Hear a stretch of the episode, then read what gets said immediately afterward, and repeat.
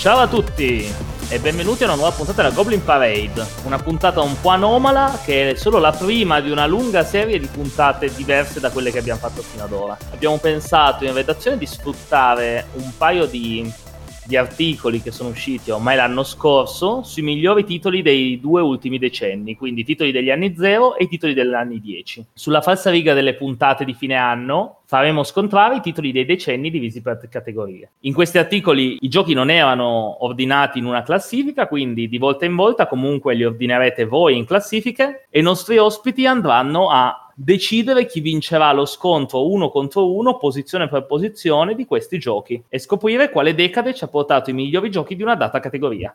Stasera si parla di party game. Adesso che sentite questa puntata è già online il nuovo sondaggio per andare a creare la classifica dei migliori titoli Family Plus degli anni 0 e degli anni 10. Quindi correte a votare e così esce la classifica al più presto possibile e andiamo avanti con la prossima puntata. Ma chi abbiamo stasera qui a parlarci dei party game? Abbiamo l'uomo che tutti si aspettano quando ho detto che la puntata sarebbe stata sui party game, ovvero il buon Fedello Ciao a tutti, in realtà sono stato scelto come l'ultimo del calcetto, poi dirò una cosa. Noi, noi già ti pensavamo però. Eh. Certo, certo, avete pensato prima a Traico, pensa tu. Ciao Antonio. sì, l'abbiamo messo in, in, conto per una prossima puntata Traico, visto che non riusciva. E invece abbiamo una nuova voce che non si è mai sentita su Radio Goblin ed è la voce di Marault, o Marault, oh, dimmi un po' com'è che si dice? Marhout, nella mia testa suona così. Ciao a tutti Pelle Verde, grazie dell'invito Christian. Bene, bene, vediamo, vediamo se sarai all'altezza di un format importante come, come la Goblin Parade. Vediamo, vediamo.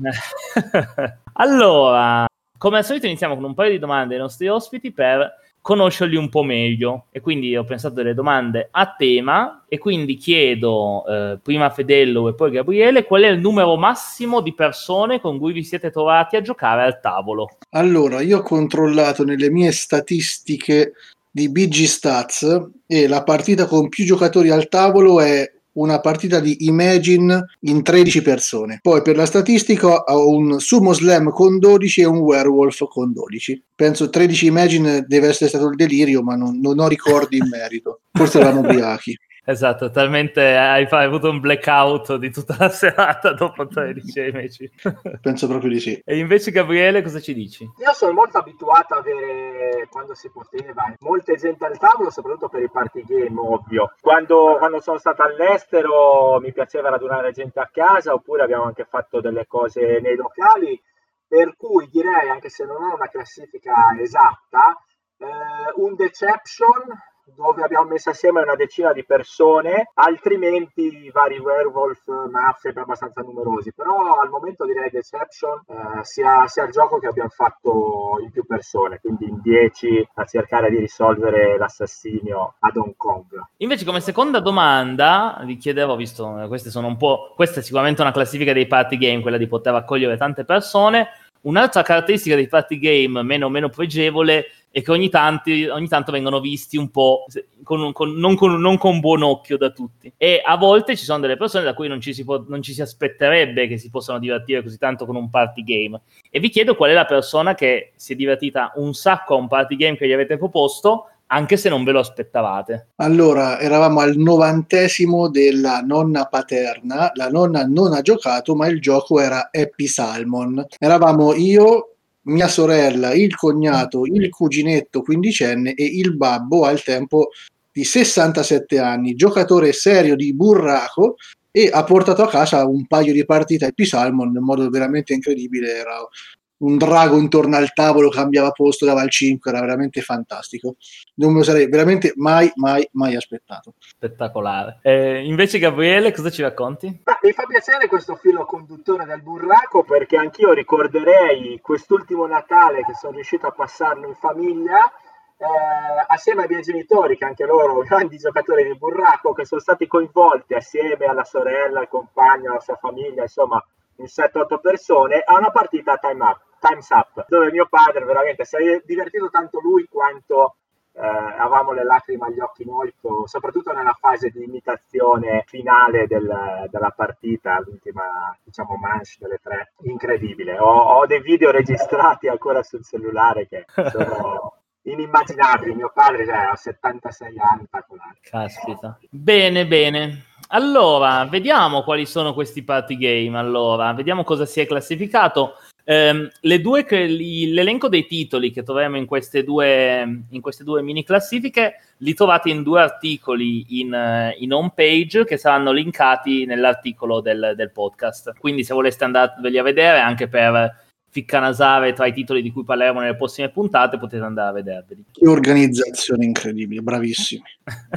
allora, vediamo come avete votato e in che posizione sono i vari giochi. Quindi, Partiamo dalla decima posizione. E alla decima posizione abbiamo per gli anni 0 Wits and Wagers e per gli anni 10 abbiamo Insider. Quindi, chi vuole partire a dirci qualcosa su Wits and Wagers? Che poi sarebbe Las Vegas Party, se non sbaglio, in italiano, giusto? Sì, a me, a me spiace un po' questa... Sì, sarebbe Las Vegas Party in italiano.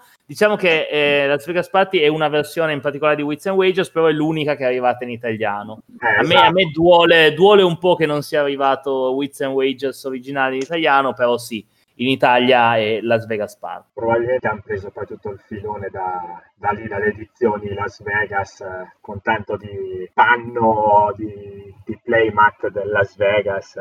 Esatto, esatto, paio esatto. di edizioni sì, dell'inglese. Esatto. Allora, chi vuole partire con Wits and Wages?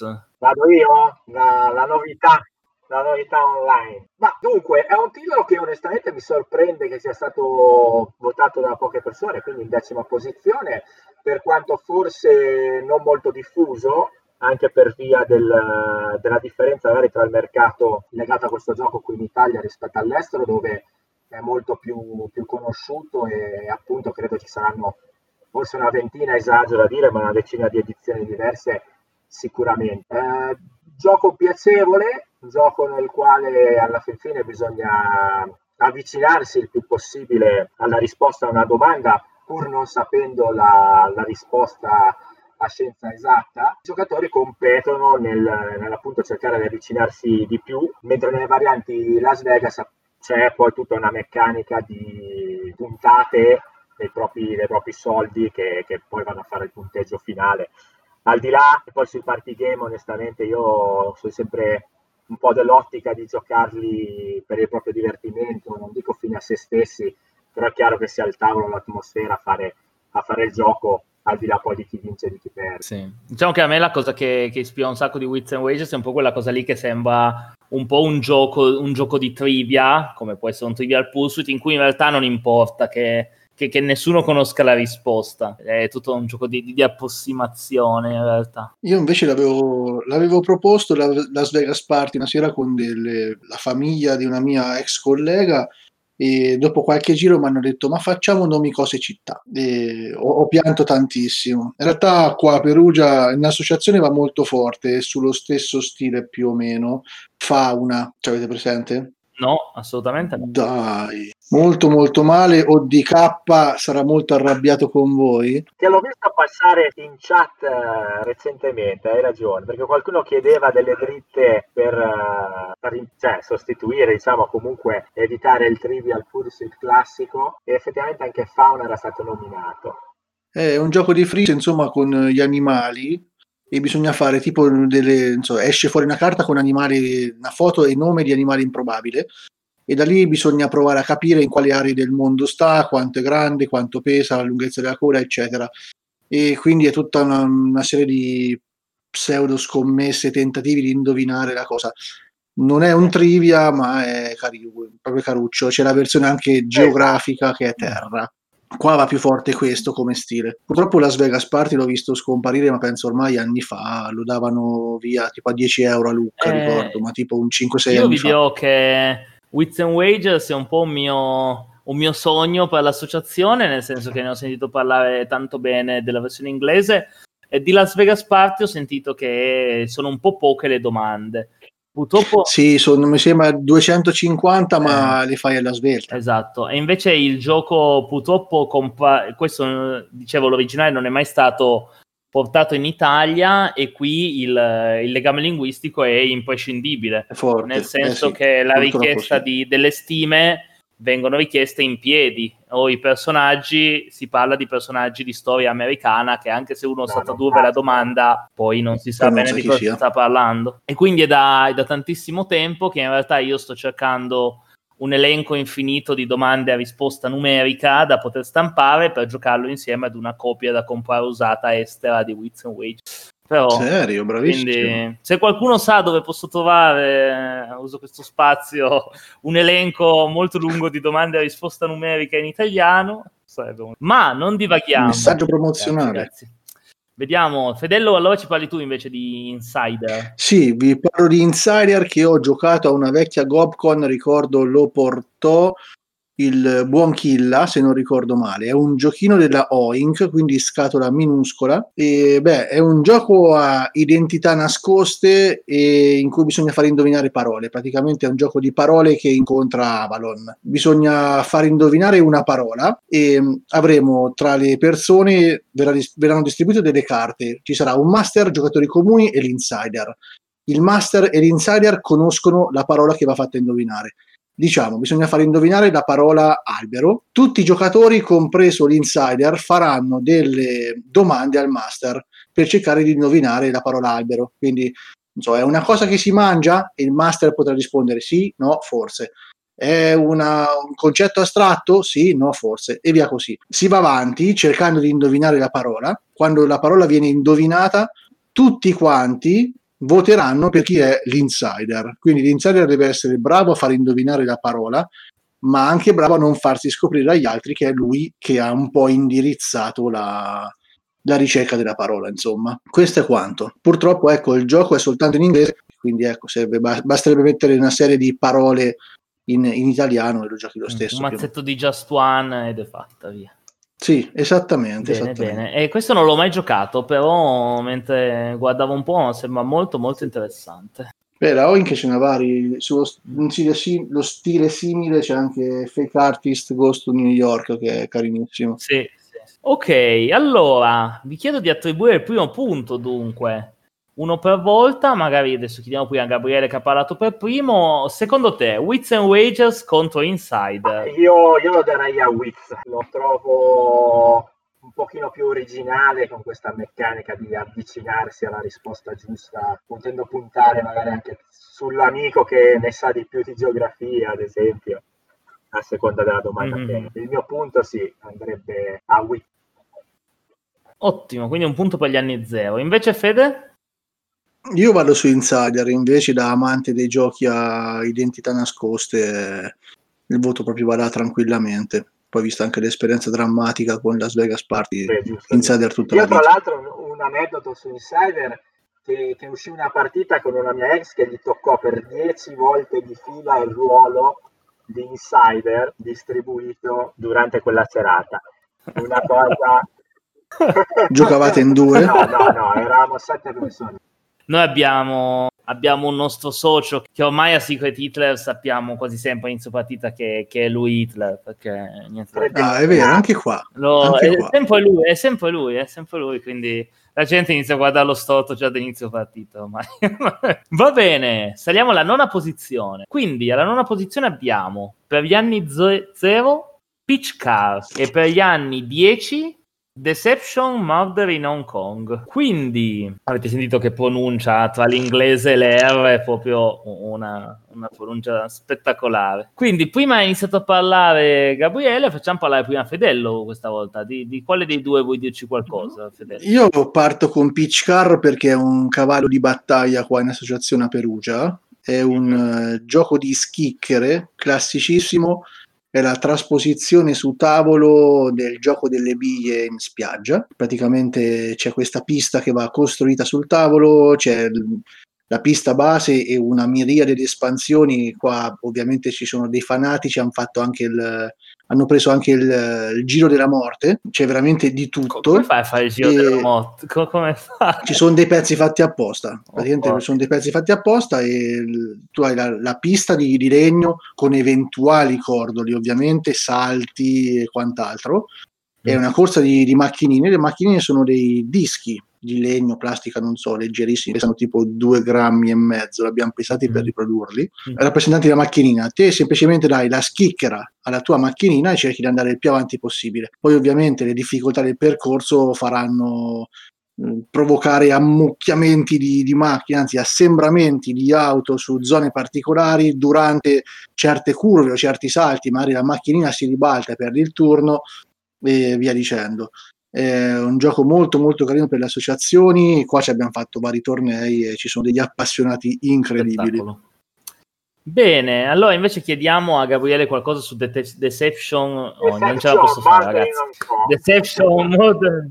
Bravo, Ma, perché sei più internazionale. Dunque, un gioco che questa volta invece non mi, non mi sorprenda che sia che sia in nona posizione qui della classifica stilata dai nostri amici Goblin, eh, perché noto che abbia molto successo anche se io non me lo sono mai granché spiegato. L'ho giocato molto, l'ho giocato in lungo e in largo, eh, sono andato a recuperarmi addirittura due, due, tre, credo che siano tre set promo con eh, tre carte ciascuno che danno dei piccoli oggetti del sud-est europeo del nord-est europeo, ora non mi ricordo il preciso, un altro degli Stati Uniti, insomma un qualcosa così, perché piaceva al gruppo di amici, l'abbiamo giocato molto, è simpatico questo meccanismo, praticamente abbiamo questi, questa solita situazione di ruoli nascosti con l'assassino e un, uh, un poliziotto che lavora per la scientifica, diciamo così,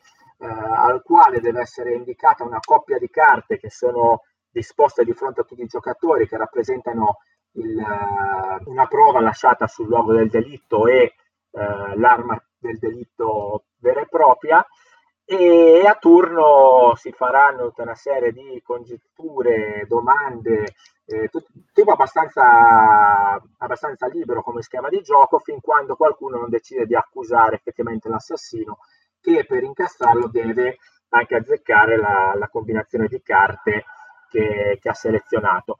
È carino eh, il meccanismo per il quale questo poliziotto della scientifica dà indizi eh, a tutti gli altri partecipanti, tranne chiaramente il, l'assassino che partecipa sotto mentita spoglia assieme a, a tutti gli altri, eh, indicando su, eh, mi sembra che siano 5 o 7, sono un numero dispari di, di tabelline che ha di fronte a lui, che raffigurano certe, certi eventi chiave del, dell'omicidio, come ad esempio il momento della giornata, che tipo di luogo fosse, se ci fossero stati delle, degli, dei testimoni, che, che tipo di, di, impatto visivo si ha sull'omicidio, se è stato molto efferato oppure non si è prodotto di rumore, eccetera, eccetera, eccetera. E giocando un po' con queste, con queste carte che possono dare una pista agli investigatori si cerca di castrare questo, questo assassino. Non troppo semplice, almeno per la mia mm. esperienza, in gruppi misti, eh, quindi non parliamo di gamer, eh, di riuscire diciamo, a incastrarlo, anche se poi dipende un po' anche eh, dalla persona che, che, decide una combinazione più o meno sensata di oggetti, di prove tra le carte che ha, che ha davanti a sé. Ok, dunque, a quale titolo volete assegnare il vostro voto? Vediamo un po'. Fede, Fedello. Io voto per Deception Murder in Hong Kong perché ah, non sono un grande amante di giochi di schicchere perché sono molto molto scarso e tra quel genere preferisco Tumbling Dice per esempio che qua in associazione è arrivato dopo Pitchcar mi piace più perché è anche più breve ma Deception è un gioco molto molto intelligente, qua da noi l'ha portato il grandissimo Pablo che saluto e molto molto carino. Avrebbe meritato una localizzazione che purtroppo non è mai arrivata. Effettivamente voto, voto anch'io per Deception che impazza molto nel Far East, ma effettivamente è divertente una volta che poi ha anche sbarcato nel lato occidentale del, del nostro mondo anglofono. Deception, Deception. E così si portano in vantaggio gli anni 10 ma andiamo che dobbiamo vedere ancora altri 16 titoli e ne abbiamo, ne abbiamo di fronte a noi. Quindi, ottava posizione.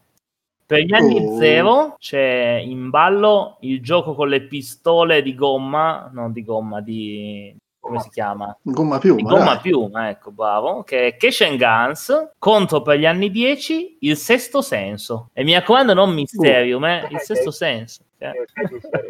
Allora, eh, Gabriele, vuoi partire tu? Di quale vuoi dirci? io parlerei di, di Cash and Guns che, che mi diverte molto, ce l'ho anche nella mia collezione personale. Eh, è divertente questa cosa di puntarsi le, le pistole di gomma piuma l'un con l'altro, creando a volte degli stalli alla messicana da, da film.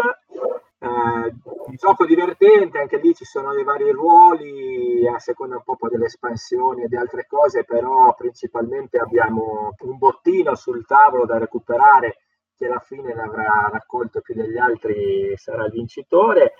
E il ruolo del ma credo che sia il capo mafia o qualcosa del genere ehm, Mhm. che, può, che può decidere Eh, il boss che può spostare una pistola, no? Ah, Non è Sì, sì, sì, sì. cambiare il- la direzione diciamo, di, chi, di chi si punta e poi questo, questo meccanismo del, di un giocatore che può rinunciare diciamo, alla, alla spartizione del bottino buttandosi a terra quindi se qualcuno insomma, gli punta la pistola piuttosto che perdere la ferita nell'essere colpito eh, sempre che chi spara abbia caricato la sua pistola La non stia pistola. sparando a salvo Esatto, perché c'è tutto il bluff delle pallottole e dei colpi a È salve. sempre parecchia carne al fuoco, per quanto un giochino molto rapido e simpatico, e divertente, divertente. Io adesso che ne riparliamo soffro che l'ho rivenduto perché ho ascoltato la, la mia dolce metà che ha detto "Ah, ma che gioco è con le pistole, ma che fai? Eh, Ma erano proprio le pistole, eh, al contrario, sono proprio le Ma no, ma è divertentissimo.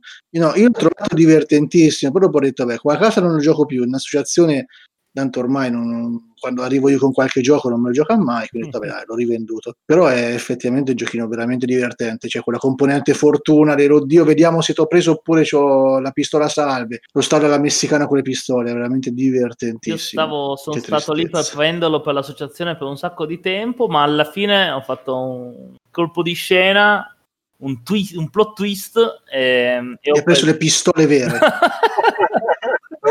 russa dopo la mezza No, eh, e ho preso Rock Paper Wizard, che Ah, quello è la stessa meccanica, ma devi fare i gestacci agli altri giocatori Sì, è vero, quello molto divertente. È vero, quello ce l'ho in effetti. Ecco, dai, dai. Adesso mi, sento meno in colpa. bene, bene. Occupa anche meno spazio. Ok, e invece eh, per gli anni 10 abbiamo il sesto senso, quindi. Sesto senso, io che sono una persona molto imparziale, dirò che il sesto senso è la versione cooperativa e quindi brutta di un gioco già brutto che è Dixit. Eh, Bene. No, io ragazzi purtroppo ve lo dico, a me non, non piacciono molto questi giu- due giochi. Insomma, nel sesto senso c'è un giocatore che fa tipo il master e è, è morto. Quindi da, da fantasma dovrà indicare agli altri giocatori che sono tipo degli detective come è morto, cioè dove è morto, chi l'ha ucciso e con cosa, tipo un cluedo, dai. No, adesso a parte tutto, ci sono delle carte vagamente ispirate Mhm. e oniriche e surreali con cui il fantasma cerca di suggerire questo agli altri giocatori al tavolo. I giocatori dovranno riuscire a indovinare insomma, le, le carte che indica il, il fantasma per capire come è morto. Quindi proprio cooperativo puro con delle carte stile Dixit. Ci ho giocato veramente poco, ve lo dico, perché non, non è proprio il gioco. Ecco, Proprio no. diciamo che secondo me qua non c'è, perché secondo me è del 2020, ma con la stessa ambientazione a me è piaciuto molto Paranormal Detective, ad esempio. Ma quello già è diverso, dai, c'hai tutte È le, le un'altra cosa. Eh sì, infatti. diverse per fare Esatto, esatto, che è proprio la, la corda, tutti, cioè, non- no, è un'altra cosa, dai. Sì, Quello sì, per esempio no, è molto la stessa tentato. ambientazione, sì, sì, sì, però Eh, dico- esatto, però svolta col- senza quelle carte di Dixit. Esatto, svolta perché non usa le carte di Dixit, va bene. Ammetto che c'è stato un periodo che ero preso bene con il sesto senso e sono arrivato a giocarlo anche a lume di candela, creando della, dell'ambient, della tensione al Mm. tavolo, da, da seduta spiritica. Però sulla lunga distanza mi ha sempre un po' tagliato le gambe il, il setup, diciamo che è un pochino per il gioco che, che è, è un pochino macchinosa dividere bene tutti i mazzetti tra oggetto, luogo, persona, la doppia copia per il fantasma, per quelle che sono sul tavolo. Mm-hmm. Però, beh, cioè, bello, bello. L'unica cosa, ecco, Infatti, evidentemente, poi con l'ultima dell'anno scorso, forse versione Park, l'hanno asciugato molto, lasciando la parte da, da dover indovinare ah. quel che avviene all'interno di questo circo parco gioco. Ah, io, ecco, anche qua, questo eravamo indecisi. Io sono sempre per la collezione dell'associazione per asciugare un po' sulle regole. Abbiamo detto: no, dai, sesto senso. Esce Mysterium. Mysterium, uno dei nostri aveva giocato in Francia poi andiamo a Mysterium. Però One Key è la versione asciugata di Mysterium e però Similo, che è ancora più asciugato. eh, similo è Quindi simile, alla fine abbiamo preso tre mazzette, due mazzette. Però aspetta, che simile alla versione asciugata di Hall of Fame. Esatto, che è il sesto senso, ma asciugatissimo. No, non è vero. Però, esatto. però la meccanica principale è quella, diciamo che si perde tutto il resto che, che c'è nel gioco diciamo che se metti l'acqua sulle carte di Similo, pian piano esce fuori il sesto senso. sì, devi già mettergliene, perché le scatolette poi devono crescere tanto. allora, quindi... Però le devi mettere anche sottoterra. vai, vai, vai, vai. Basta bloopers. Cashen Guns contro il sesto senso. Dove va il vostro voto? Gabriele. Ahimè, and Guns. Andiamo. Cash and Guns. Andiamo a picchiare questa volta. Ok. 2000. E invece Fede? Cash and guns, ma dritto dritto. Quindi sta puntata in fa. 2-0 per, per Cash and Guns e siamo di nuovo sul pareggio generale e saliamo alla settima posizione alla settima posizione gli anni 2000 si giocano il gioco più scorretto di tutti che è Cards Against Humanity e gli anni 10 invece si giocano un, il, il novello tabù eh, che è Trap Wars. Quindi, chi Fedelo, dai, parto, parto con Cards Against Humanity perché allora qua abbiamo, abbiamo vari cultori del black humor. Abbiamo fatto delle partite con l'edizione italiana che è abbastanza edulcorata, Cocorido, e sono uscite varie, varie cose abbastanza brutte e ecco, è un gioco che non è veramente adatto a tutti e trovo che sia anche buggato perché alcune carte, tipo i preti pedofili, sono instant win. Insomma, che succede? Uh, viene proposta, ci sarà una carta messa al centro del tavolo con una frase a cui mancano delle, delle parti. I giocatori hanno in mano delle carte, so, i preti pedofili, la piccola media industria, tuo zio, la, il vecchio in carrozzella e dovranno dare secondo loro, cioè mettere la, la, parte mancante della frase sul tavolo con la loro carta, creando delle situazioni abbastanza surreali e spesso molto molto scorrette. Quindi un, uh, verranno giocate le varie carte, il giocatore di turno dovrà scegliere tra le carte date dagli altri giocatori qual è quella che più gli piace. È un gioco proprio molto molto per divertirsi e proprio zero per vedere chi è che vince. E escono fuori delle cose veramente brutte e molto molto scorrette, per cui ecco attenzione con, a chi lo proponete perché qualcuno potrebbe veramente non divertirsi noi in associazione, io in caso che Humanity sono particolarmente affezionato perché in uno dei miei primi appuntamenti con Noemi eravamo a un McDonald's, stavamo guardando delle cose su internet e abbiamo scoperto Cards Against Humanity online. Al che poi tornati uh. a casa abbiamo, siccome è free to play, diciamo, il gioco e c'erano delle versioni italiane, siamo arrivati a casa, stampato sul cartoncino tutto Cards Against Humanity e da allora questo mio Cards Against Humanity, che da, da, un sacco di anni, viene modificato, integrato. Io poi ho il diritto Bello. di strappare le carte che non fanno ridere perché sono riferimenti a cose americane che non capiamo. Ah, quindi anche Legacy. Anche Legacy, anche Legacy. E cammina anche quasi da solo con tutti gli anni che si fa. Io ho fatto recentemente, recentemente, vuol dire due anni fa, prima che chiudessimo tutto, eh, un cambio di sacchetti perché i sacchetti facevano già leggermente un po' schifo perché abbiamo un sacchetto bianco e un sacchetto nero per, le, per i, i, talloncini di colore diverso. E ehm, anche da noi abbiamo dei jolly giustamente come dice Fedello che sono tipo sto cazzo devi costruire altri piloni o carte che abbiamo aggiunto noi tipo qui è lì notte di questo il mondo fa girare e, ehm, E, e, il nostro Cards Against Humanity di solito è in sede, a meno che io me lo porto via perché è mio per una serata o qualcosa, e sta in un armadio lucchettato e ha degli orari e prima dei quali non può essere tirato fuori da quell'armadio. Giusto. È un presidente democratico. Esatto. oltre che la lista di che quando cerchi di introdurre una nuova persona a Cards Against Humanity, innanzitutto è scusami, ma ti offendi facilmente? diciamo che se non lo conosci inizia a essere difficile da proporre, potresti eh, traumatizzare un nuovo mob. Eh sì, sì, sì. sì e vo- vorrei aggiungere l'erede che è uscito veramente da pochi mesi, che è il trauma del tram, mm. eh, Trial by Trolley, che è praticamente una, una versione in cui c'è un, un, tram impazzito, due binari con persone da, una, da un lato e dall'altro e i giocatori devono cercare di far investire i personaggi dell'altra squadra praticamente. Anche questo bello, brutto e scorretto. Bene, bene. Allora, Ovviamente invece... comprato all'inizio della pandemia, eh, questo, quindi mai giocato e sono lì che guardo le carte e rido. Non so, non so quando andrà poi effettivamente in onda la, la, puntata come orario, però potrei spezzare una lancia a favore di Cards Against Humanity dicendo che giocando da ubriachi aiuta. Ecco. Volevo dire, se hai una faccia okay. che tagliamo, no, no, esce, esce, a tutte le ore perché dipende quando gli ascoltatori lo ascoltano, Gabriele. Quindi Radio Goblin esce a qualunque ora. Vedi, Mettiamo il disclaimer.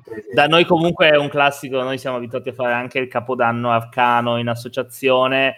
E dopo il cenone, il brindisi e tutto, è un classico il tavolo da 10-11 persone a casa.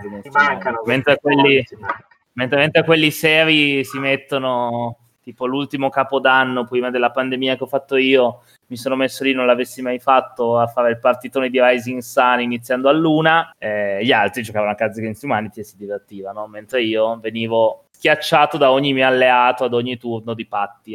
Eh, vabbè. Andiamo oltre, ma adesso Gabriele ci parla di Trap Wars. Allora. Trap Wars, avete presente il classico tabù? Lo condensate, lo spingete dentro un dungeon e ottenete Trap World. Praticamente abbiamo sempre due squadre con il loro pupazzetto di stand di cartone rappresentante un avventuriero e bisogna costruire questo dungeon modulabile in base a quanto si vuole fare la parete lunga, più o meno difficile, quante persone ci sono, eccetera, eccetera. Ogni volta che si indovina con le meccaniche del tabù la, la risposta, la risposta giusta, si avanza nella stanza del dungeon in più sono state aggiunte delle maledizioni e un boss finale, non può essere l'ogre, il gigante, il drago, tutto un po' classici termini fantasy. Mm-hmm. Il twist è quello che rispetto al classico tabù, la lista di parole vietate, il tabù appunto, eh, non è data eh, da, dalla carta stessa che, che, si pesca, si va a leggere e che quindi è conosciuta dalla, dalla squadra che deve indovinare, bensì è scritta dagli avversari man mano che si, si avanza, diciamo, ci si addentra nel dungeon, le, le parole tabù vietate diventano, diventano, di più, quindi sarà più difficile. Però, ecco, diciamo che il, il lettore che deve fare indovinare ai propri compagni deve cercare di immaginare cosa possa essere stato deciso dall'altra squadra come parola vietata. Quindi più complicato, più divertente da adito un po' ai bluff e contro bluff, cioè magari non posso dire questa, ma è così scontata che magari non l'hanno scritta perché hanno pensato che avrei potuto dire. Esatto, c'è tutto quel gioco dei mai dei se aggiunto a questi altri effetti tipo le maledizioni che ti obbligano a parlare in un certo modo, evitare certe lettere o stare su un piede solo. Assolutamente, questo ho avuto il piacere di giocarlo con Rosengard Sava, mi sembra anche Darsi, oltre che Noemi, all'ultima Gopcon. E mi è piaciuto veramente tanto. Non avevo ancora avuto occasione di giocarlo prima di allora. Facciamo un minuto di silenzio per l'ultima Gopcon. In alto i carici. Anche in alto i calici, bel giochetto, dai. No, io comunque con Trap Wars eh, la mia avversione per il dungeon crawler si è allargata anche là, me l'hanno fatto provare, ma proprio no, preferisco Tabù, oppure se devo fare delle condizioni strane, a questo punto gioco a um, Voodoo. Mm-hmm. Tabù secondo me è ancora, guarda, fra tutti i giochi classici, vecchi, denigrati e quant'altro, Tabù è è ancora un giochino molto molto carino che mi diverte a giocare. Poi l'ultima edizione ha i dadi del destino e quindi tantissima roba. Io sono arrivato fino all'edizione dove c'è il, il pupazzotto viola dentro. Da. Eh, ma quello è la XXL se non ricordo male, cioè c'è l'XXL con il pupazzotto grosso. Adesso non c'è più il buzzer con, con le pile, ma quello ah, tipo giochino per bimbi. Sì, esatto. Ecco, quindi e soprattutto te lo regalavano a Natale, ricordo tutti i negozi chiusi senza pile in casa, andavi a togliere quelle del telecomando e giocavi. I grandi classici del Natale da bambini. Cards Against Humanity contro Trap Fedello. Per me senza storia Cards Against Humanity. Io invece mi sposto su Trap più inclusivo, vediamola così. Un voto per l'inclusività. Bene, allora, sì, secondo me, guarda, notare come secondo me non sono d'accordo, ma continuiamo a tenere un, un livello di pareggio totale per aumentare la tensione fino, fino, fino alla fine della puntata. Allora, inizio come il buon notaio del quizzone Darsi a pensare a un metodo di spareggio per quando arriviamo alla fine sarà tutto patto. Però eh, eh, nel frattempo saliamo alla posizione numero 6 quindi alla sesta posizione abbiamo secondo me due giochi molto difficili da confrontare, perché per gli anni zero abbiamo Double, il gioco dalla scatolina rotonda che si trova ormai in tutti i supermercati e che ormai tutti conoscono, che è riuscito a, ad arrivare a chiunque. Mentre per gli anni 10 abbiamo Captain Sonar, che adesso non dico niente come ho detto di Double, perché io non ci ho mai giocato. Eh, c'è un abisso Vai, vai, parti tu Gabriele, ci vuoi parlare? Beh, Capitan Sonar, innamorato di questo gioco come lo fece arrivare dagli Stati Uniti, pagandolo di, di dogana che, che, di scatola. Oserei forse dire un gioco da 8 perché perde molto non, non assegnando tutti, tutti, i ruoli ai due equipaggi, quindi abbiamo due squadre divise da gigantesco tabellone, separé, tipo quelle robe che si usano nei giochi di ruolo no? per il master, che riproduce vabbè, le fattezze del sommergibile con tutte le sue planche e i suoi schermi. E, mm-hmm. e abbiamo quattro persone all'equipaggio, divise nei vari ruoli, dal capitano, le addette alle armi, il radar, navigazione, c'è, c'è, un po' di tutto. Non così semplicissimo, però si riesce, si riesce a spiegare anche, insomma, sono abbastanza le prime armi,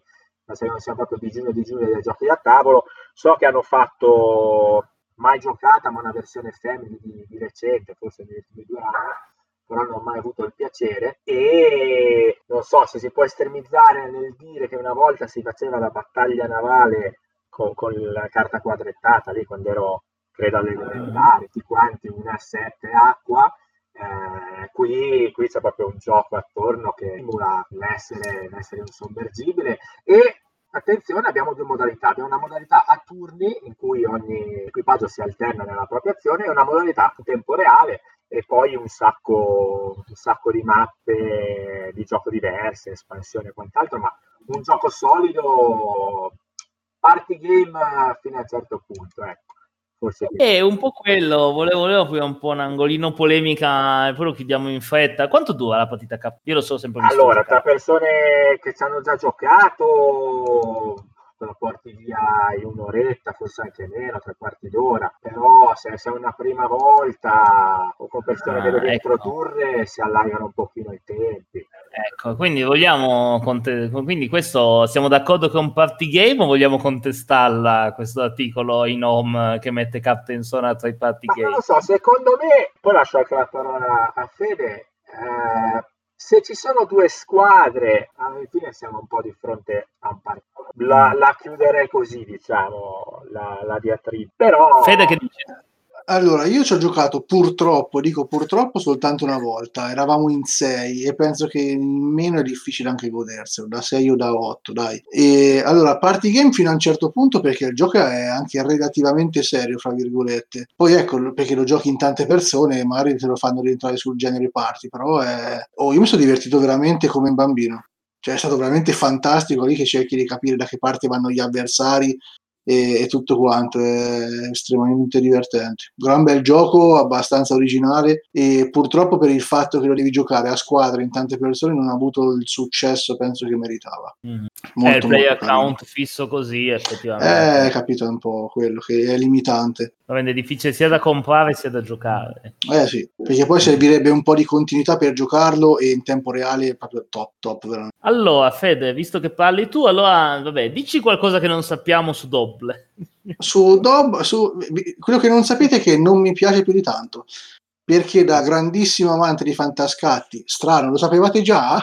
Eh, diciamo che a Double non, non, ho mai giocato più di tanto perché è un gioco alla fine è relativamente simile se praticamente ognuno ha le sue carte davanti si gira una carta a mezzo e guardi se hai no, l'elemento in comune con la carta te la prendi ricordo male? Siamo no, lì, un gioco di, di, velocità e destrezza però ecco io mal tollero questo è un limite mio insomma le, le scatole di forma non ortodossa e siccome c'è una scatola tonda in libreria già soffro quando ho i giochi dentro i sacchetti, un gioco con la scatola tonda non saprei dove metterlo. Per cui infatti, infatti, Fedello, mai... infatti Fedello Happy Salmon ce l'ha nella scatola quadrata dimensione Ride. No, io Happy Salmon non ce l'ho. Quella, la copia mia di Simona che usa lei quando fai insomma da educatrice con bambini, cose varie, e quella è la sua. Io infatti ah. dico che è la tua quella, io non, non l'ho neanche aggiunta in collezione, sta, sta lì. Già con Vector Race soffro, insomma, e, e, la piazzo quasi bene, insomma, in scaffale. Sì, sì, sì, Però ecco, no, Double c'è la sua, anche i giochi di destrezza e velocità sono molto molto carini, eh. acchiappano mm. tutti quanti, lo proponi veramente a tutti, eh, sono giochi universali, diciamo che è molto più intavolabile rispetto a un Capitan Sonar, però ecco, mi rendo conto sono veramente due giochi totalmente diversi in effetti. Doble noi l'abbiamo portato così tanto in fiera che abbiamo una carta che è la mia carta preferita, che è una carta a cui manca un pezzo, perché i bambini dalla foga di giocarci hanno mossicato una carta. Quindi c'è una carta mossicata che si vede un simbolo solo a metà. e, però è, mi dà proprio l'idea di quanto è stato giocato questo gioco, che ha fatto, ha fatto mille fiere, mille, mille partite. Allora, diamo questo punto. Doble contro Captain Sonar. Gabriele, Beh, come cosa ci dici? Come si è già intuito Captain Sonar. Mm. Eh, guarda, stavolta sono molto molto combattuto però perché comunque i giochi di destrezza li adoro però Capitan Sonora è un gioco molto particolare dovuto a lui mm, e due punti a Capitan Sonora io non ci ho mai giocato Capitan Sonora adesso me lo segno nei want to play che anche se è il player count difficile quello che gli somiglia un po' di più da come mi avete detto è un po' Space Alert che abbiamo in associazione forse eh, quello manca, purtroppo non ha, non ha, le squadre che si ah, scontrano un po' tempo reale un po' ma è eh, piuttosto originale direi questo mm. simulatore di squadre sommergibile perché anche U-Bot eh, quello che aveva fatto al Kickstarter non, sì. non lo ricorda mm. al di là che non ci sia lo scontro perché anche quello è un cooperativo però no Bene, allora, quinto posto e siamo a metà classifica. Abbiamo per gli anni zero Time's Up. Come solo al quinto? Solo al quinto posto. I goblin al... fanno pena. uh! E agli anni 10 abbiamo Pictomania.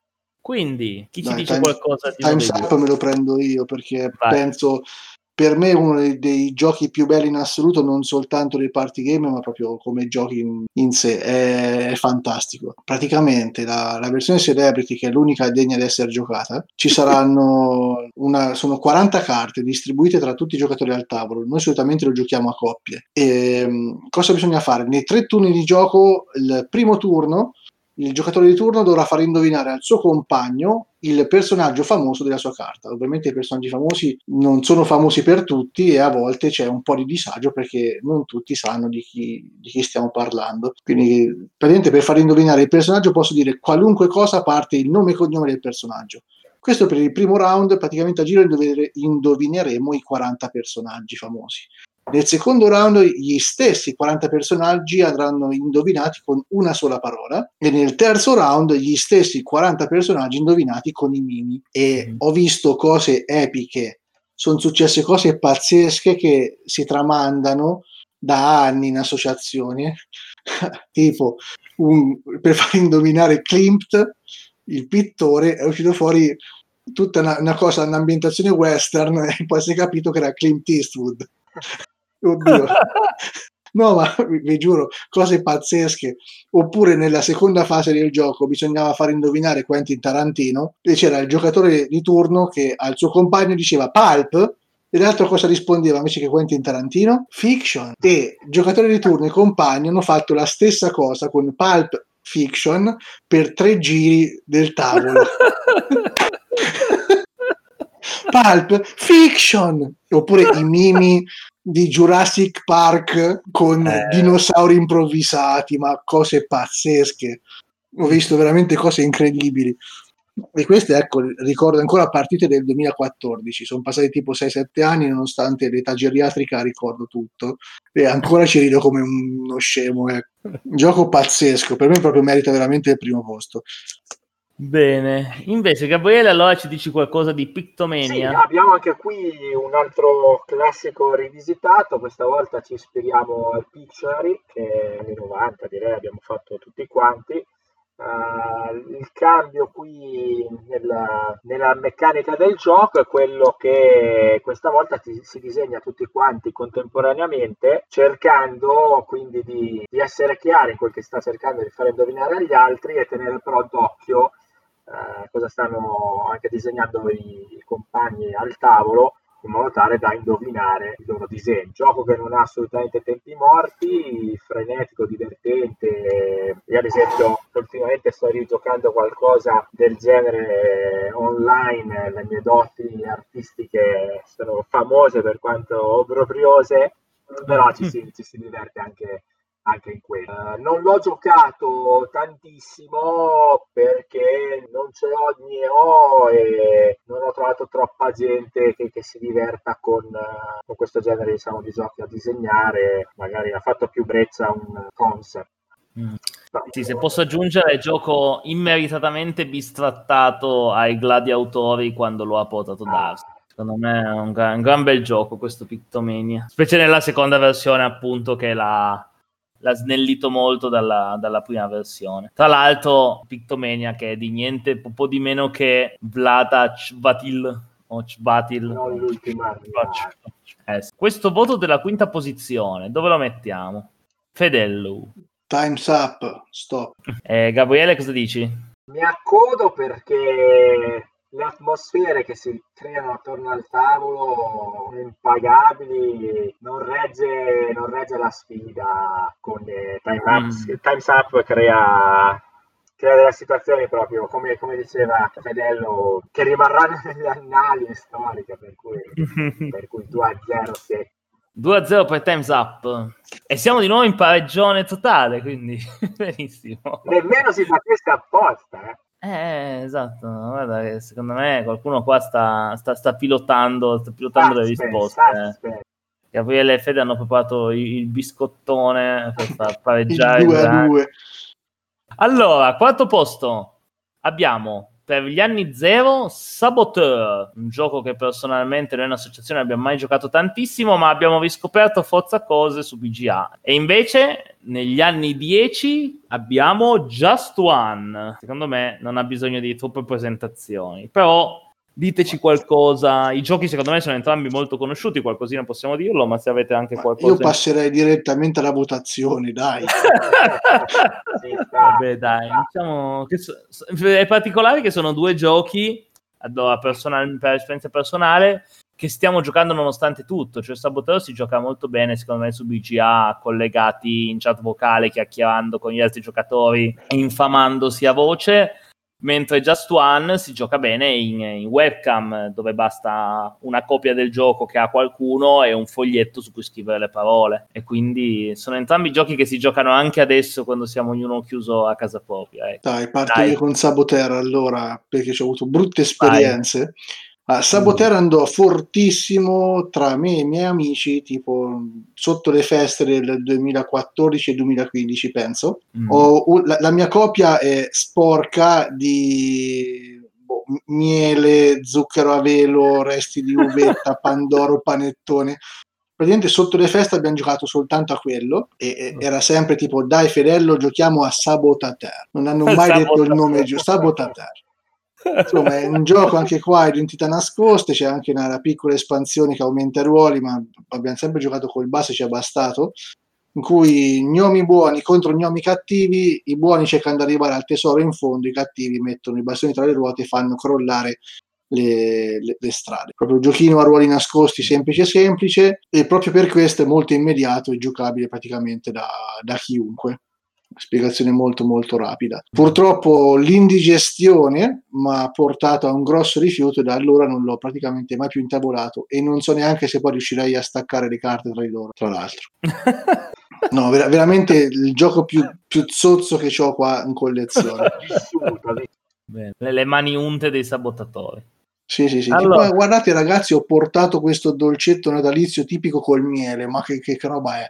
E invece sì. Eh, Just One dà la sua veramente la possibilità di essere intavolata con i nipotini fino alla nonna con cui si passano le feste assieme. Alla fin fine sì, una persona se non guardando la domanda che, cioè la, la- la parola che deve indovinare, eh, riceverà dai compagni di squadra degli che dovranno cercare di non essere uguali tra loro, quindi scrivere parole chiave, il just one appunto è dato dall'essere una sola parola, un solo siano troppo banali, tutti quanti magari andremo a scrivere quella cosa e quindi verranno questioni per ambo o più partecipanti che hanno scritto questa stessa identica parola e nemmeno troppo astrusa che, che non possa dare una, una buona indicazione a, a chi di turno deve indovinare. Un gioco che credo che anche questo, pur essendo competi- eh, cooperativo, scusate, nessuno guarda molto al punteggio quanto, quanto al divertirsi e, e penso che chi possiede la, la sua copia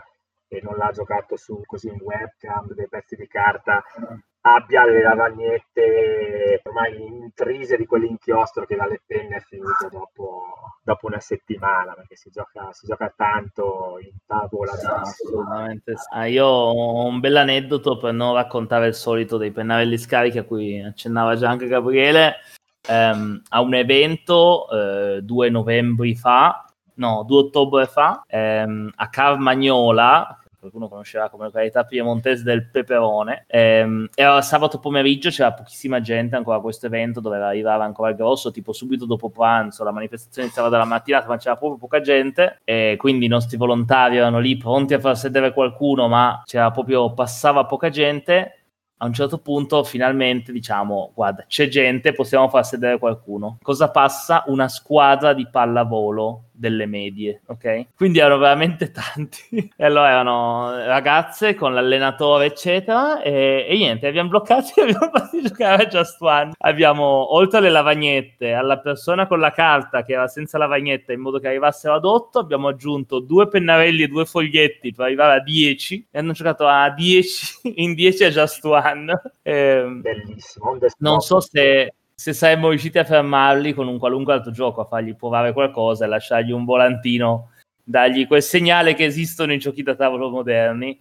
E difficilmente avremmo potuto proporgli qualcos'altro a 10 persone che durasse così poco e che poi si divertissero tanto dalle, dalle ragazzine della squadra quanto all'allenatore chi altro c'era che giocavano insieme. È stata particolare riuscire a bloccare tutto, placcare una squadra di pallavolo e metterla a giocare a Just One. Dove va questo voto? Io sono fortemente indeciso, quindi vado prima io che faccio?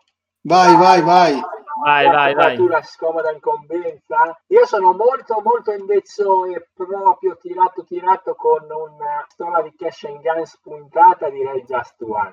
Just One, un punto. Allora, io invece, visto il difetto di Just One, che è che devi fare indovinare soltanto 13 carte, non tutte quelle della scatola, perché è troppo divertente, io voto subitissimo Just One. No, forse per me le partite andrebbero avanti tipo tre ore, tipo Eh, facciamole sì, tutte.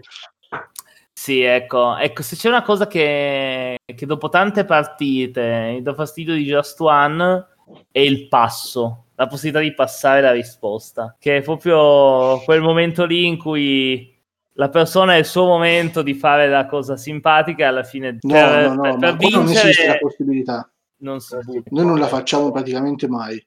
Non è Eh, contemplata nell'Hydra Games. Anche noi un po', un, po', un po' cerchiamo di spingere perché una risposta si dia, tanto al massimo quando finiscono le 13 carte se ne buttano altre 13 e si fa un'altra parte e via. E poi io sono... Faccio sempre il tifo per il gioco nei cooperativi perché sono dell'idea che un gioco cooperativo è più stimolante se, se combatte e non si, non si sottomette facilmente ai giocatori, quindi la possibilità di sbagliare, di dare un punteggio basso alla mia squadra mi tenta Anzi, sbagli apposta per far vincere il gioco. Esatto, io sono quello che dà suggerimento super astruso. Già sto col traditore. L- l'abbiamo giocato in associazione, abbiamo giocato già sto anche col traditore. Bello. Questa, allora, non è che fosse ben specificata come modalità, ma sta di fatto che c'era un traditore che prima di tutto scriveva un indizio solo per cercare di cancellare un altro indizio. Bello.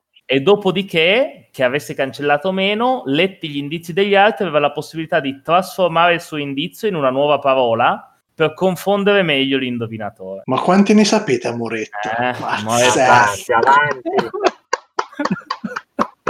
Terza posizione, siamo sul podio. Cosa abbiamo sul terzo gradino del podio per gli anni zero? Abbiamo, che da noi è il pallottolone, ma qua è uno qualsiasi, anche la scatoletta va bene, abbiamo Bang, mentre per gli anni 10 abbiamo Decrypto. Ah, questa è tosta. Fede, da cosa Vabbè, io parto per campanilismo da Bang. Vai. perché penso il titolo che ha lanciato la Perugina DV Giochi nel mondo. Nel, nel mondo insomma italico del gioco da tavolo e che ha permesso a DV Giochi di mangiare la Genos. allora, no, Bang è un gioco a cui sono molto molto affezionato perché effettivamente è stato uno dei primi giochi diciamo moderni che ho giocato e ricordo proprio le prime partite con de- degli amici in cui davo veramente di matto perché era un gioco ah, nuovissimo, bellissimo, incredibile, pazzesco. E passavamo interi pomeriggi a giocare a Bang. Anche qua, gioco classico di nascoste, quindi c'è lo sceriffo e i suoi vice contro i fuorilegge e il povero rinnegato che dà una botta qua e una botta là. Un gioco che ha tanti difetti ovviamente perché vabbè, l'eliminazione giocatori che può essere limitante se giochiamo in tanti, magari rischi anche addirittura di morire prima di fare il tuo primo turno praticamente. Mm. E poi risolto con eh, la versione, un'ambientazione eh, giapponese Samurai Sword, che a me per esempio piace più di Bank perché non c'ha il limite dell'eliminazione. E il gioco, boh, io sono veramente molto molto affezionato, non lo gioco veramente da tantissimo tempo, vanno avanti i tornei, cioè sono ancora tantissimi appassionati e ricordo ancora i tempi che dicevo ah vorrei comprare tanto la pallottola accidenti costa 40 euro come farò e adesso ripenso un attimo a, al giovane Fedello di 10-15 anni fa e sorrido molto guardando lo scaffale qua dietro stracolmo di pallottole di Bang uh, n- non so effettivamente se Bang ancora possa dir la sua con tutti i giochi usciti a identità nascoste attuali. Però ecco, qua il valore affettivo conta, conta tanto. Mm. Forse, forse, l'ambientazione, comunque, non è un'ambientazione nei, nei, giochi di identità nascoste, non ce ne sono tantissimi, forse western. Eh, forse no. Ha cercato mm. giusto di fare un Kickstarter, credo, durante l'anno, non ricordo mm. cose, che un po' mi ricordava Cash and Guns, però in salsa western, però mm. credo non sia stato ricordato. Comunque, vabbè, per la creatura di, di Sharra, che direi famosa, ci ha portato nel mondo anche perché io porto testimonianze di eh, ludoteche o chiamiamole come, come preferiamo, di anche negozi stessi che permettono di far giocare qualche titolo, le ho trovate in Spagna, in Francia, in Inghilterra, una copia di Bang c'è sempre, ci sono ancora persone che si divertono si divertono a giocare. La dice lunga, eh, eh sì. mio modesto. Per quanto riguarda Decrypto, mm. sicuramente uno tra i migliori, ma più complicato tra i party game ad essere spiegato. Come avrete Mamma notato, mia, quanto è vero. Come avete notato, io già sono pessimo a spiegarli, ma con Decrypto non ci proverò nemmeno, perché è più facile fare un paio di turni, cioè fare una simulazione, perché sembra così criptico nella, nello spiegare come si gioca, quanto poi banale sia, ma, eh sì. ma, ma molto, molto divertente. Eh sì, da cripto non si spiega, mi dispiace. È vero, si, si gioca direttamente. Anch'io quando, quando, è stato ti metti giù e fai un turno, no? È l'unico modo per riuscire a capire quel gioco. Non so perché, ma non sempre fatto così. Eh, eh, quello sì, secondo me è veramente, veramente bello. Ah, sì, a, quel, quell'ostacolino lì, però poi una volta che, che è passato quello scoglio io trovo veramente, veramente una bella esperienza. Quindi, eh, non so se vogliamo dire qualcosa di più, vabbè, ci sono le parole nascoste. C'è, sì, c'è gioco con, con, le parole a squadre, effettivamente è tanto, tanto divertente, proprio una bella sfida. Io ogni volta mm. che l'ho giocato sono veramente divertito tantissimo. è uno dei pochi party game che ho visto in mano a Azaroth. Sì, sì, ne va pazzo tra l'altro, eh. si scatta sempre una partitina ah, sì. quando si può, che ci sono i numeri, diciamo, di recente. Eh. Come a nero rosso verde, quella, quella famosa citazione sì, della. Sì, sì, sì. rosso verde. Uh anche se io se l'abbiamo passato turno dopo, ma in realtà quello che mi è venuto subito alla mente era una partita di Just One eh, alla Gopcon eh, nel sabato tarda notte con Arzaot e, e altri della redazione in cui a Just One si chiama il numero, si guarda tutti la parola e sulla parola c'è scritto Jones. Beh, che immagino volesse essere Indiana Jones. Probabile. Naturalmente tutti hanno pensato al presidentissimo della Tana hanno detto cosa ci fa dentro One? E tutti hanno scritto Bania. allora, quindi Bang contro The Crypto, Fedello. Mamma mia, che scelta bruttissima, mamma mia. Mm. Oddio, questa è tosta. Allora, perché da una parte c'è un gioco a cui so praticamente forse quello che mi ha spinto a livello inconscio anni dopo a cominciare a giocare. Dall'altra parte The Crypto che è un bellissimo gioco di parole che mi diverte tantissimo. Dai, la butto sul cuore, bang. Bang, un punto a bang. Gabriele, eh, tu cosa ci dici? Tosta, tosta anche per me. Io forse vado in sottrazione, quindi più che per il merito, e non sceglierei Bang perché appunto ha questa eliminazione del giocatore. Punto a Decrypto, ma sono due gran bei giochi. Dai, ci sta, ci sta, ci sta. Sono contento dell'1-1. Bene, quindi adesso io mi sto guardando la mia classifica. Quindi resta in vantaggio per ora, gli, restano in vantaggio gli anni 10, che si sono avvantaggiati a Just One e mantengono il vantaggio. Secondo me resteranno avanti. Ma vediamo perché mi aspetto la botta grossa più avanti. Vediamo, vediamo. Vediamo. Quindi abbiamo secondo posto del podio, anni 0 The Resistance e anni 10 nome in codice, Codenames. Allora, più si va su, più si sale.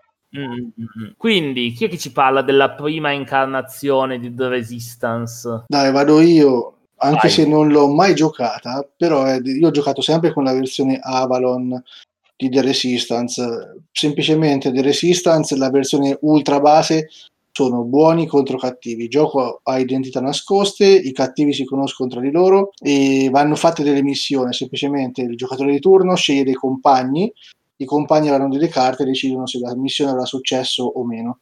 E la, i vari giocatori al tavolo dovranno capire chi sono i cattivi presenti tra, tra di loro. C'è sempre nel gioco base l'espansione The Plot Thickens, e delle carte che vanno distribuite tra giocatori che rendono l'esperienza di gioco più, più varia con situazioni diverse. È proprio un classico dei giochi da identità nascoste. Io ecco, ho iniziato a giocare, penso che già l'Avalon era uscito da, da poco e abbiamo iniziato a divorare quello. Mm. È tanta roba, insomma, come, come idea ha ripreso insomma i, i vecchi giochi, insomma, tipo Mafia, eccetera, l'ha, l'ha reso giocabile in poche persone e è estremamente divertente. Poi da lì è arrivato per esempio insomma, anche il Secret Hitler che l'ha ancora più reso giocabile anche a chi non è esperto venditore d'aria fritta, insomma.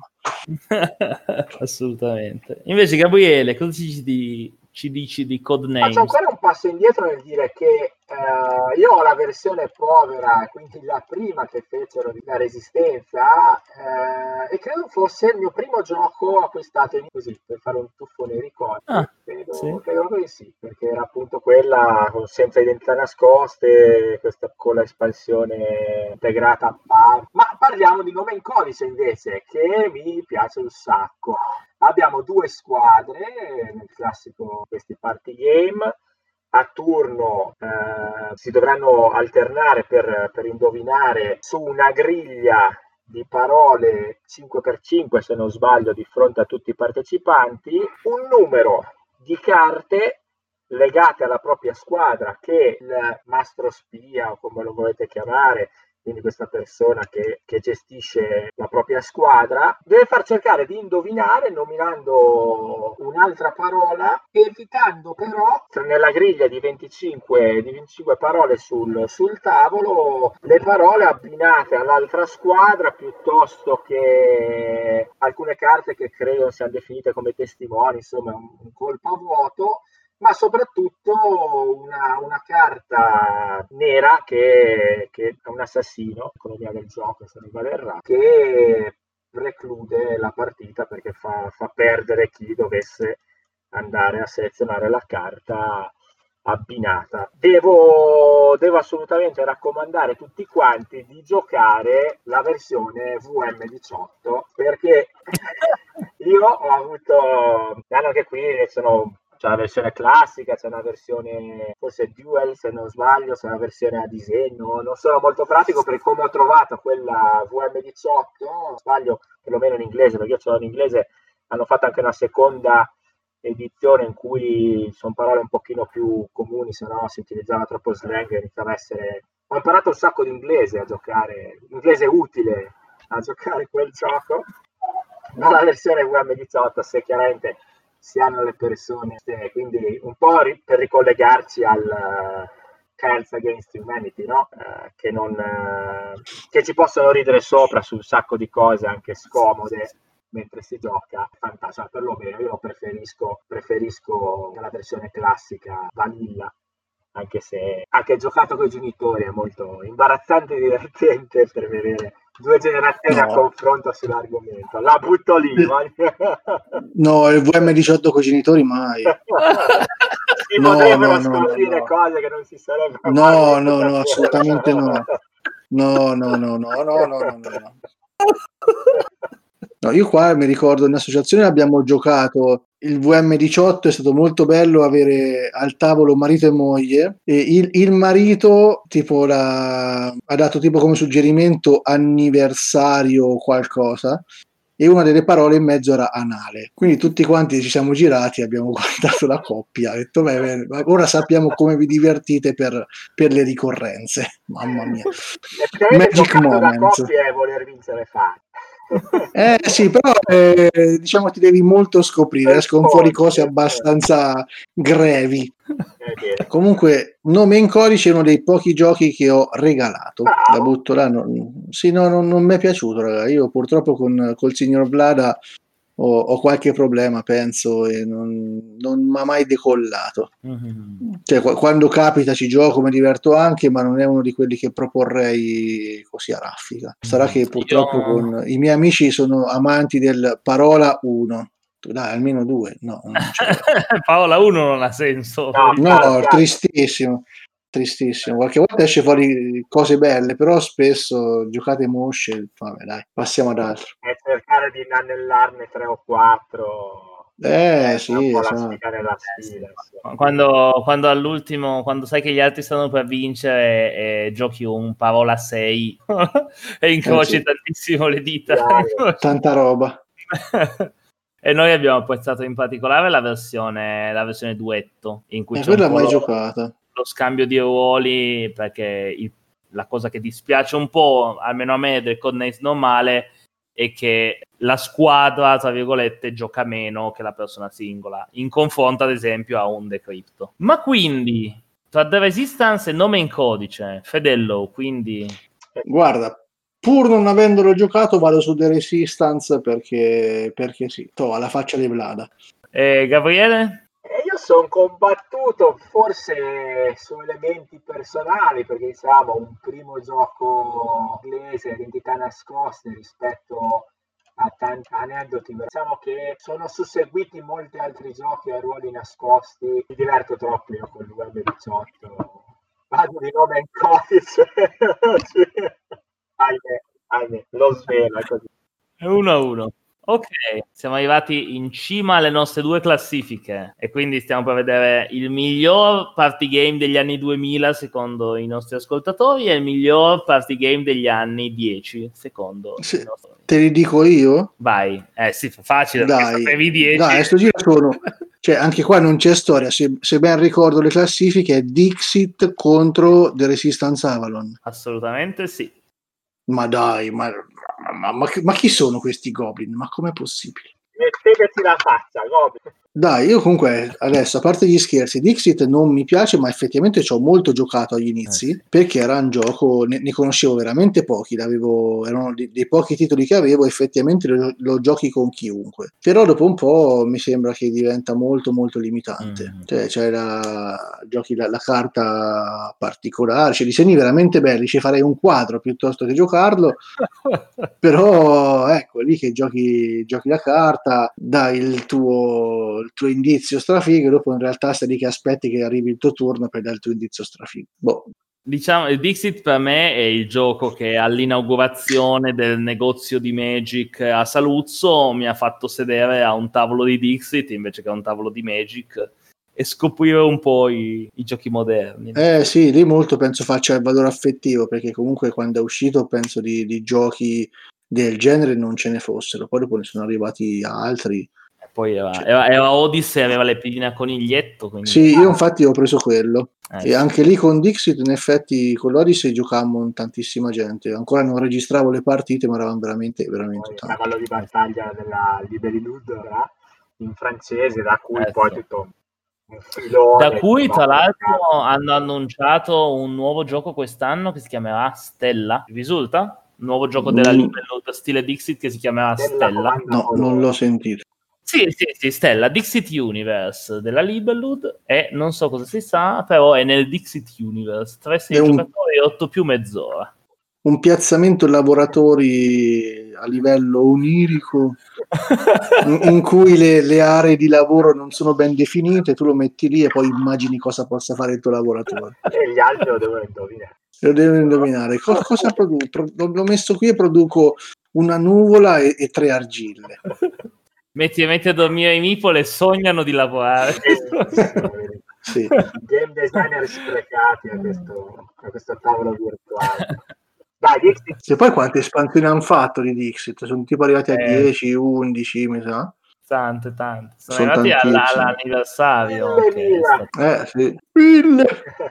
Eh, ma d'altronde se prendi disegni belli, eh, cioè tendono già solo poi i disegni, quelle espansioni lì meritano sono poi i disegni delle carte. Cioè, ecco, un, un, gioco simile a Dixit per certi versi, When I Dream, per me è molto più carino. Sì, aggiunge quelle cose che Dixit eh, non ne potevamo più. Ecco, Dixit ha, ecco, anche, anche, da noi è capitato, cioè l'abbiamo riscoperto un po' perché qualche sito permette di giocare una cosa simile adesso che dobbiamo giocare online, però diversamente anche io è tantissimo tempo che, che non gioco, non gioco a Dixit perché è, è, un po' passato ha di suo che ora come ora, rispetto al classico ho giocato solo a Risico e Monopoli, quando parli con persone che non hanno mai giocato da niente, Dixit hanno è giocato vero? quasi tutti già adesso. È vero, è vero. Da un punto eh, di vista è una soddisfazione eh, vederlo in librerie, sì. giocattollerie, posti ancora abbastanza borderline, ma sul mercato eh. Vale la pena averlo in fiera sullo scaffale dell'associazione anche se poi non lo si fa giocare a quelli che si portano al tavolo, solo perché così vedono qualcosa di familiare che comunque hanno già giocato. Eh. Però c'è. Una bella scatola di Dixit in vista, male non fa, per appocciare nuovi giocatori che magari hanno ancora visto solo quello e non sanno quanto è profonda la, la tana del Goblin. Vediamo, non dobbiamo proprio parlarne, ne vogliamo parlare, c'è bisogno di parlarne? Vai, dici qualcosa, dici, dici, dici, un'esperienza, cioè Resistance, abbiamo appena parlato di Resistance, Avalon ha anche dei ruoli già fin dall'inizio che secondo me sono quelli che fanno un po' la esatto, differenza. Che replica un po' la tavola rotonda con i vari personaggi dell'universo arturiano, Merlino, Morgana, Mordred, Lancillotto, chi più ne ha più ne metta, ma di, di queste identità segrete, questo gioco che ruota attorno ai buoni contro i cattivi, o viceversa, come la volete vedere, tutto lo fa, tutto lo fa il metagame. Uh, l'unica pecca, secondo me è perfetto come gioco, l'unica pecca che mi permetto di trovarci ad Avalon che è molto molto difficile se non impossibile introdurre un, uh, un neofita uh, dentro un gruppo già avvezzo ad Avalon perché è con le spalle al muro già crocifisso come ah, pesca la sua prima carta. Ma ti dirò di più, è ancora più difficile che un gruppo di persone che non hanno mai giocato dicano compriamo questo gioco e iniziamo a giocare. Cioè io ho trovato questo, almeno questa è la mia esperienza in associazione, perché abbiamo fatto una partita e non è successo niente. Cioè, non è successo niente. Non avendo nessuno di noi mai giocato prima di allora, la partita è stata estremamente piatta e non è successo Sterile, sterile. Sterile perché non avevo ancora avuto occasione di giocare alla GoCon con Sava, Arzaroth, Ken Parker, eccetera, e non avevo ancora capito che quando uno guarda, eh, sospira o, o vota sì alla prima alla prima missione bisogna fargli il quarto grado e iniziare a costruire castelli in aria. E questa cosa non c'è scritta nel regolamento.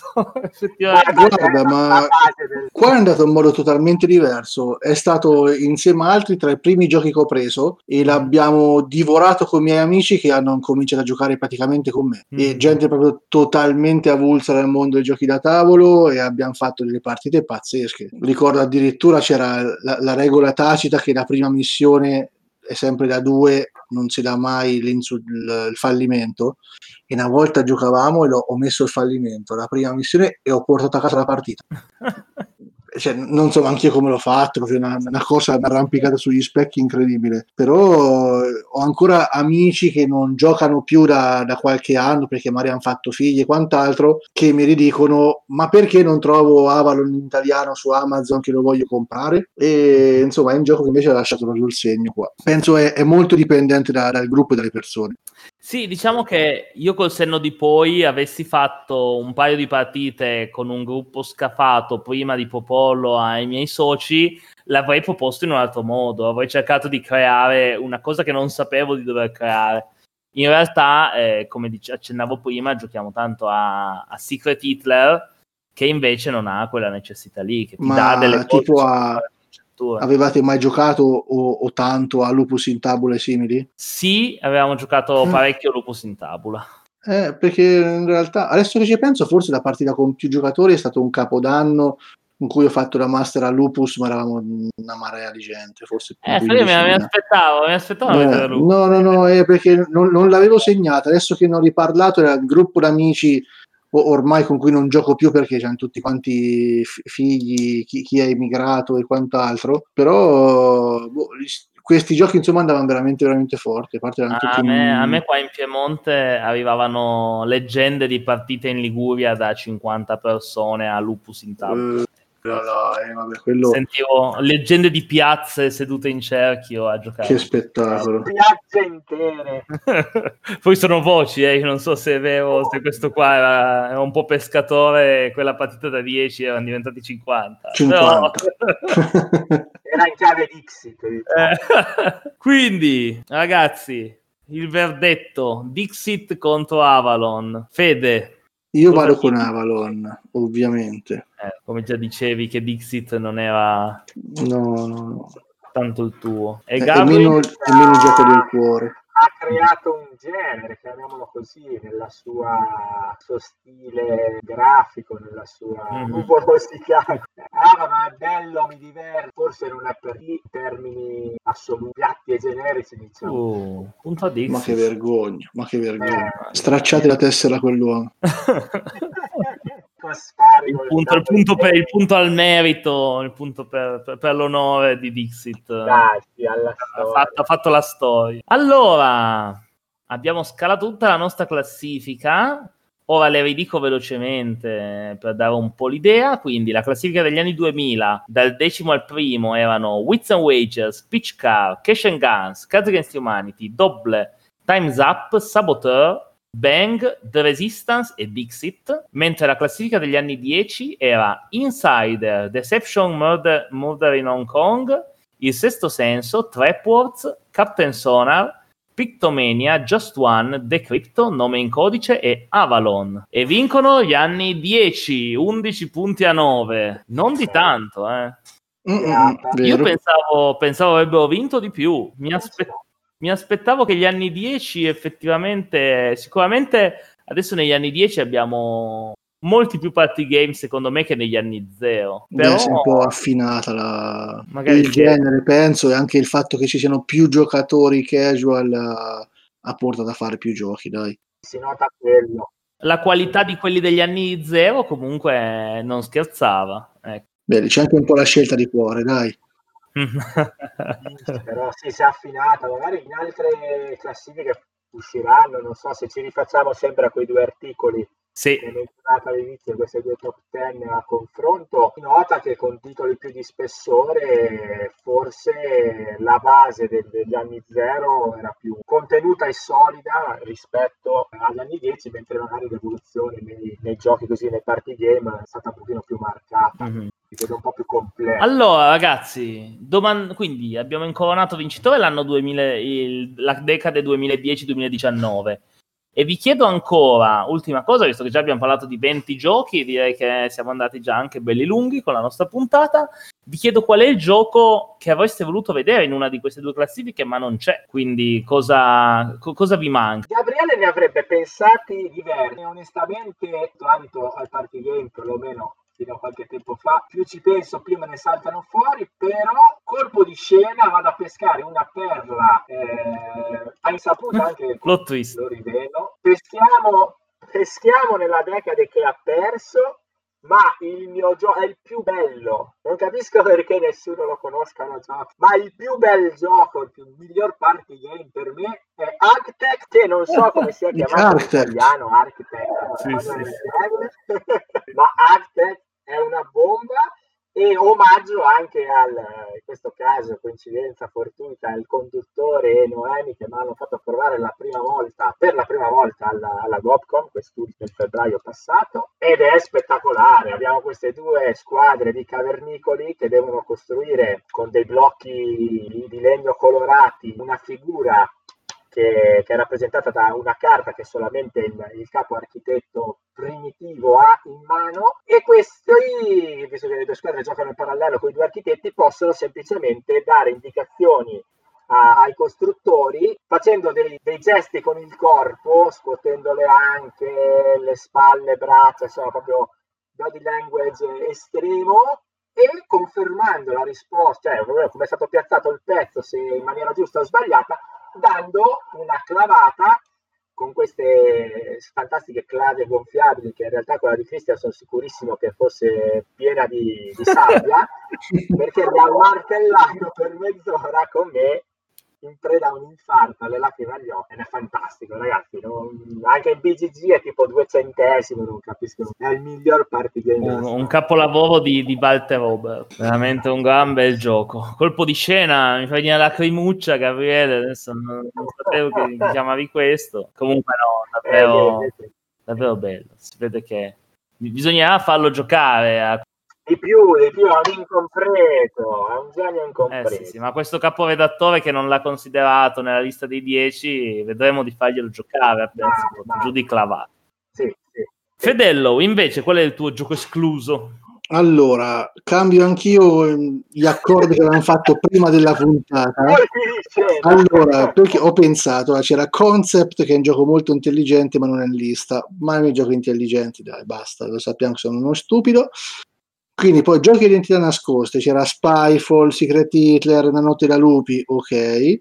No, Tokyo Train sarebbe banale e quindi arrivo a taco, gatto, capra, cacio, pizza. Giochino misconosciuto, penso, eh, del 2018 è arrivato qua da noi, penso, pochi mesi fa in realtà. Sì, è, arrivato, è arrivato a ottobre, tipo. È veramente un delirio. Qua noi ci abbiamo perso veramente la testa, l'ho comprato appena gio- giocato una sera, il giorno dopo appena aperto il negozio, pam, l'ho comprato subito. Praticamente tutti i giocatori hanno un mazzetto di, di carte contenenti appunto disegnini di taco, gatto, capra, cacio, pizza e giocano le carte in un mazzo comune dicendo taco, gatto, capra, cacio, pizza come fosse un mantra.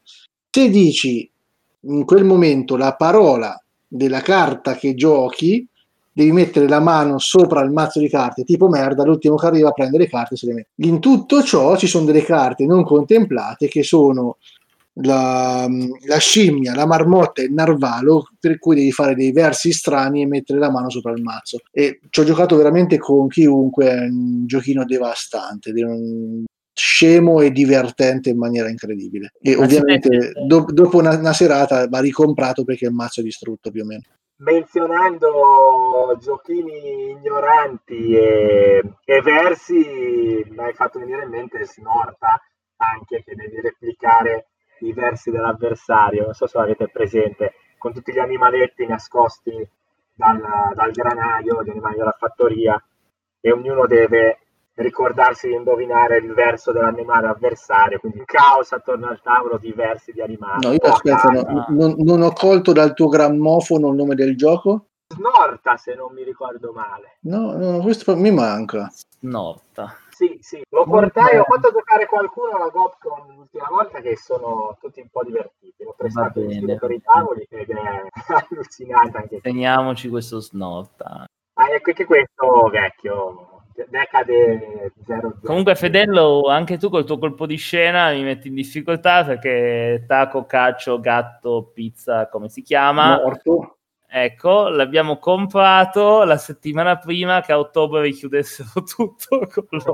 Ma sicuro fosse ottobre, io penso l'ho giocato già in estate. Ah, può essere, può essere che l'abbiamo comprato tardi noi a ottobre. Eh, eh comunque l'abbiamo comprato giusto la settimana prima che chiudessero di nuovo tutto. tutto. Bello, bello, bello. No, no, bello. noi pensiamo lì, stato, parlato, No, che tristezza. E eh, non siamo riusciti a giocarlo perché abbiamo chiuso. Quando il tempismo è tutto. Eh, è vero. Allora ragazzi, grazie mille per aver passato questa serata qui con me a registrare la puntata per i nostri ascoltatori, aver decretato che i party games degli anni 10 sono più forti di quelli degli anni 0. Ricordo a tutti gli ascoltatori che è online il sondaggio per votare i Family Plus degli anni 0 e degli anni 10 che due nuovi ospiti valuteranno poi in una nuova puntata della Goblin Parade. Salutiamo tutti che non sappiamo se buonanotte, buon pomeriggio o buonasera a seconda di quando ci ascoltano però per noi in linea di massima sarà un buonanotte visto l'orario. Sì. Ciao ragazzi, alla prossima. Ciao a tutti, ciao. Ciao, grazie, andate a votare. Eh, andate, unitevi ai gruppi Telegram della Tana dei Goblin, scrivete party game quando entrate. Ciao, buonanotte. Ciao.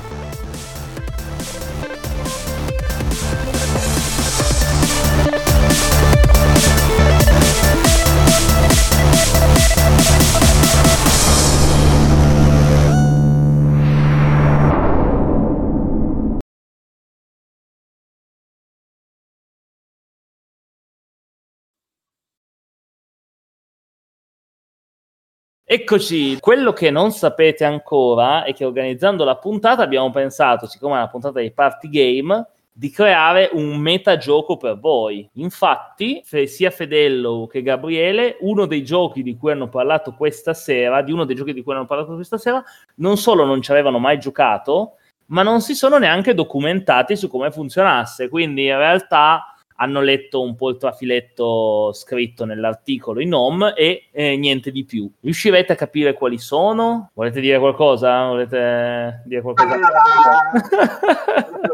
Se, potete provare nelle chat, nella chat di Radio Goblin su Telegram a indovinare qual era il titolo che non conosceva e di cui non si è informato Fede e qual era quello che non conosceva e di cui non si è informato Marolt ma ve l'ho resa difficile perché ho parlato male.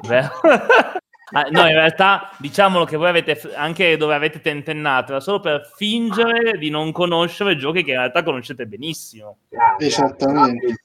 Dai, io lo dico, in realtà non ho mai giocato a Times Up e Avalon. Falso. Un saluto ragazzi. Dai, ciao ciao.